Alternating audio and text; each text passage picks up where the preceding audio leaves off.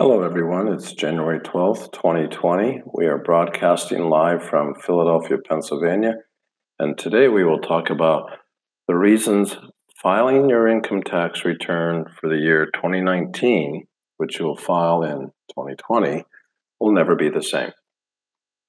There are three points to discuss. The Cat Tax Cuts and Jobs Act marked the first overhaul of the tax code in more than three decades, and this happened when President Trump promulgated this new law. Number two, massive changes went through, including a doubling of the standard deduction, the elimination of personal exemptions, and a cut to the individual income tax rates. And number three, in 2018, the first year of the overhaul, the IRS issued 111.6 million refunds for 2018 returns filed through November 22nd, with taxpayers getting an average refund of $2,860. President Trump, who signed the, the bill into law at the end of 2017, championed the measure and reportedly wanted to dub it Cut, Cut, Cut Act, but instead it was called the Tax Cuts and Jobs Act. And that was the first major overhaul of the tax code in 30 years. Indeed, the new tax law cuts across the board. It trimmed individual income tax rates, bringing the top rate down from 37% Corporations also got relief as their income tax rates fell to 21% from 35%. The federal law also raised the standard deduction for single filers to $12,000 in 2018 from $6,350 in 2017.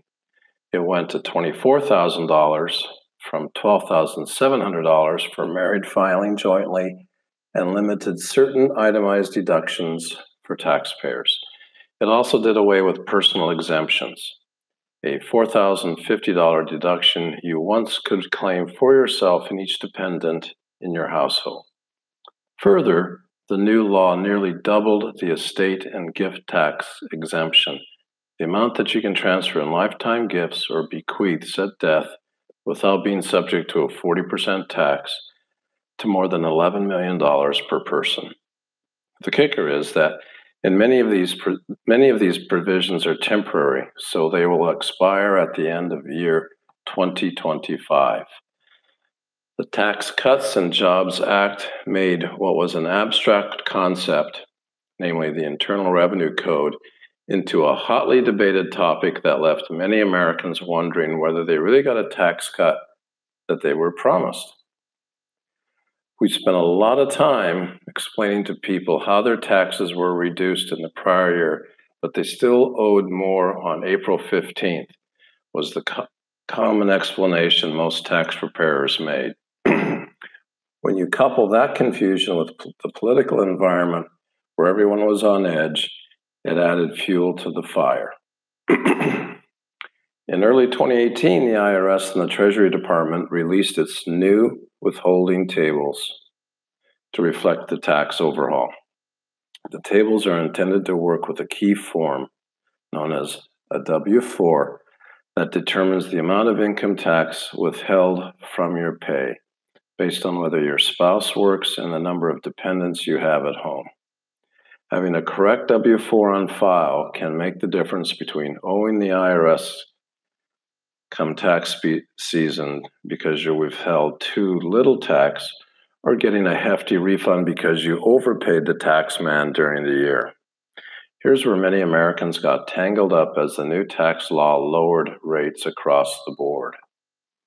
If you were already withholding less tax from your pay, either because you had itemized deductions in previous years or ha- you had claimed multiple exemptions for your dependents, you likely paid too little in tax during 2018 and wound up owing in to- April 2019. This confounded taxpayers as they measured the success of the new tax law based on whether they had bigger refunds. Instead, they paid less tax over the year which meant they kept more of their take home pay. However, when they have received smaller refunds from Uncle Sam as a result, or they may have owed if they paid too little in tax.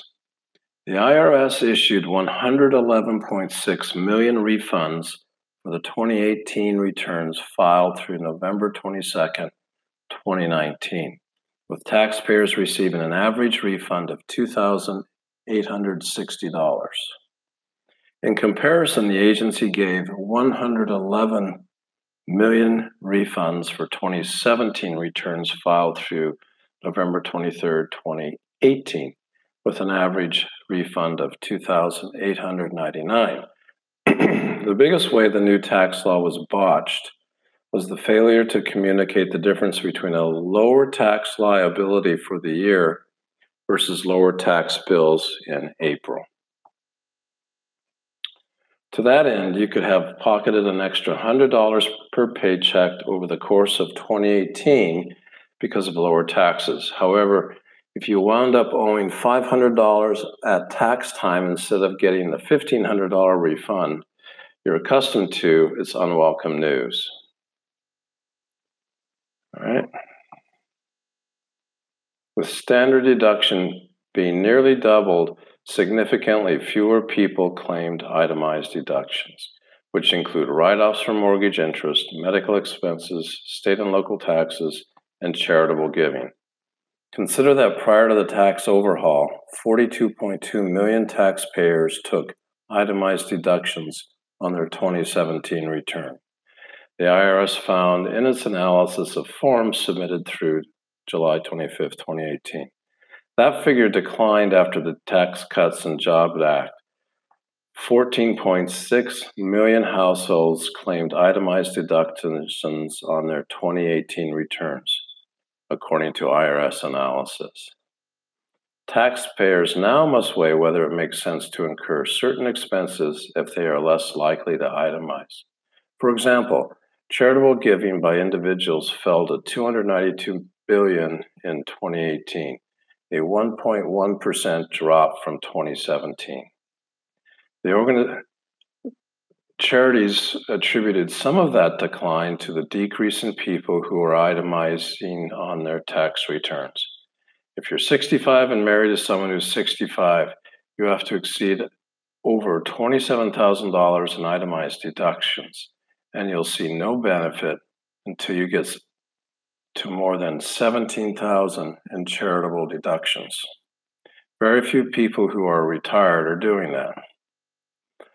Lumping at least two years' worth of charitable gifts into one year, known as bunching, has emerged as a way to help taxpayers itemize in alternating years.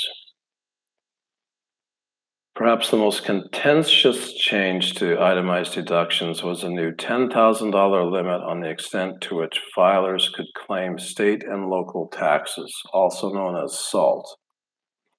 These so called SALT deductions included write offs for state and local income, property, and sales taxes. For more people, it became very expensive to live in those high tax states, not just New York and Connecticut but any state where you're charged income tax and you're paying more than $10,000. Indeed, many New Yorkers who itemized in 2017, those who claimed SALT deductions wrote off an average of $23,804. In Connecticut, the average SALT deduction in 2017 was $20,905 while Californians took an average of 20,451. Controversy over the limits has spurred the affected states into litigation against the federal government. Inability to deduct those high income and property taxes has also made tax free havens like Florida even more appealing to New Yorkers. Empire State residents who announced in 2019 that they plan to pack up for the Sunshine State included President Donald Trump and billionaire Carl Icahn. The overall approach, while taxpayers generally gear up to file by April 15th, accountants say that the new tax law made planning a year round affair. That's because whether you're fine tuning your withholding tax, planning the tax saviest way to give to charity, or weighing a more than a move to an income tax free state, you'll need a CPA to draft the projection of your finances before you proceed. This is the reason why tax preparation is a dying business, but tax planning is still alive and well. Singling out how to avoid penalties and prepare for the tax law at the end of the year is where planning comes in. Visit us at www.fender-tax.com. You can also join our free webinars on Saturday and Sunday to learn individual tax on Saturdays and corporate tax on Sundays. We field all questions and help you complete your returns free of charge.